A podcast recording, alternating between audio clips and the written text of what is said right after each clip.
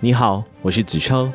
今天是五月二十一日，百日献身的第四十四天。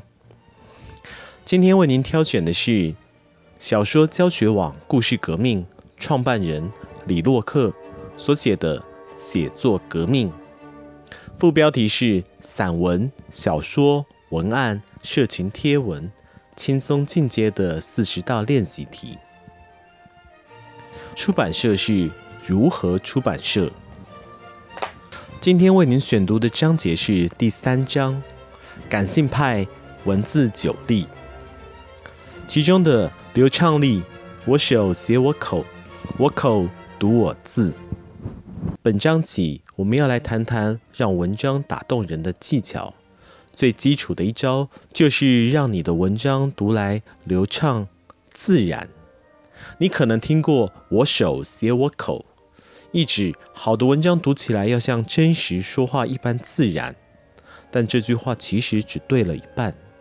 如果你有记录过逐字稿，你就会知道，真人平常说话中会夹杂太多的赘字，除非是精心设计过的演说，不然字句肯定会有冗赘。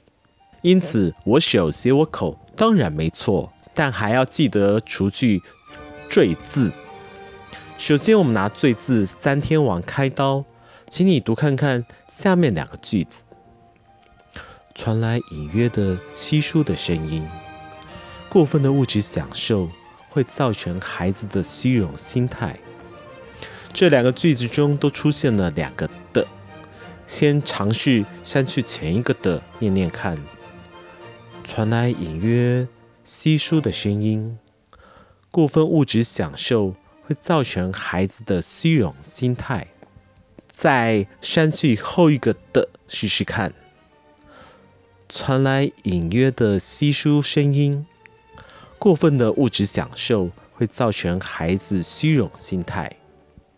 最后将两个的都删去，念念看。传来隐约稀疏声音，过分物质享受会造成孩子虚荣心态。你觉得哪一个通顺呢？相同的道理，地和了也是文句中常见的赘字，像是他缓缓地醒来，静静地观察四周。我坐了起来，看着四周，拿起了书本，跑了出去。以上的地和了都可以斟酌删除。这三个字总是被我戏称为。赘字三天王，他们并不是不能使用，最好的办法就是亲自念出声来感受，只要读来通顺，不会觉得过度频繁出现即可。同理，类似的惯用词也可以比照办理，例如其实、然后、所以、但，只要亲自念过，应该都能够感受到他们重复出现时的冗赘感。适时删去或抽换词面，改为的确、接着、因此、可是，就可以避免因重复而让文气凝滞。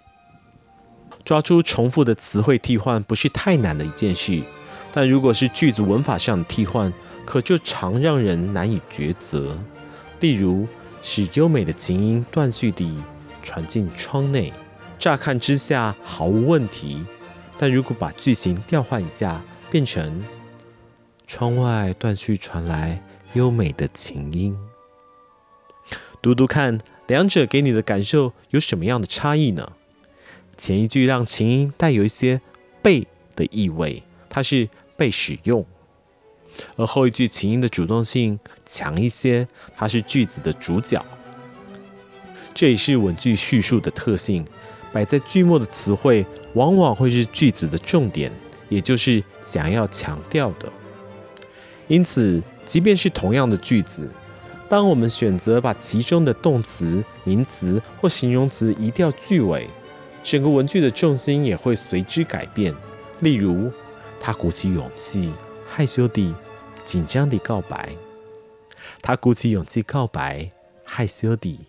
紧张地两个相同意思的句子，第二句害羞紧张就明显的被凸显强调，光是一个次序小变动都可以改变句意，更何况还有其他千变万化的写作技法，都会造成不同的效果。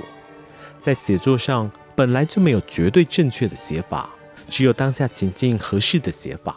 台湾文学作家陈映真就曾经在作品《山路》写了一段老妇人自叙往事的文句：“我已度过了五十多年的岁月的粗老的女子的心，想着在那一节山路上的少女的自己，清楚地知道那是如何求异的少女的恋爱者的心。”短短三句就用了九个的，读起来会觉得非常的不顺。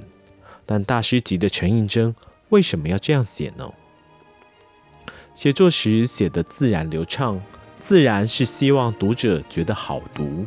可是如果作者偏偏想要让读者觉得不顺呢？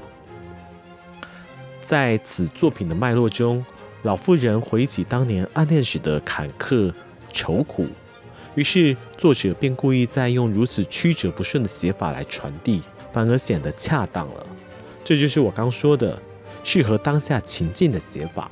当然，以上是比较极端的文学例子。原则上，好的文句应该是念来通畅，才好让读者吸收感受。若你坚持要念读不顺的写法时，你应该要想一想，你为什么要这样用，会造成什么样的效果？怪文法绝不是不能用，而是作者必须清楚地知道你。为何而用？动脑想过笔下字句选用编排的意图，这就是本章感性文字力诸般技巧的前提。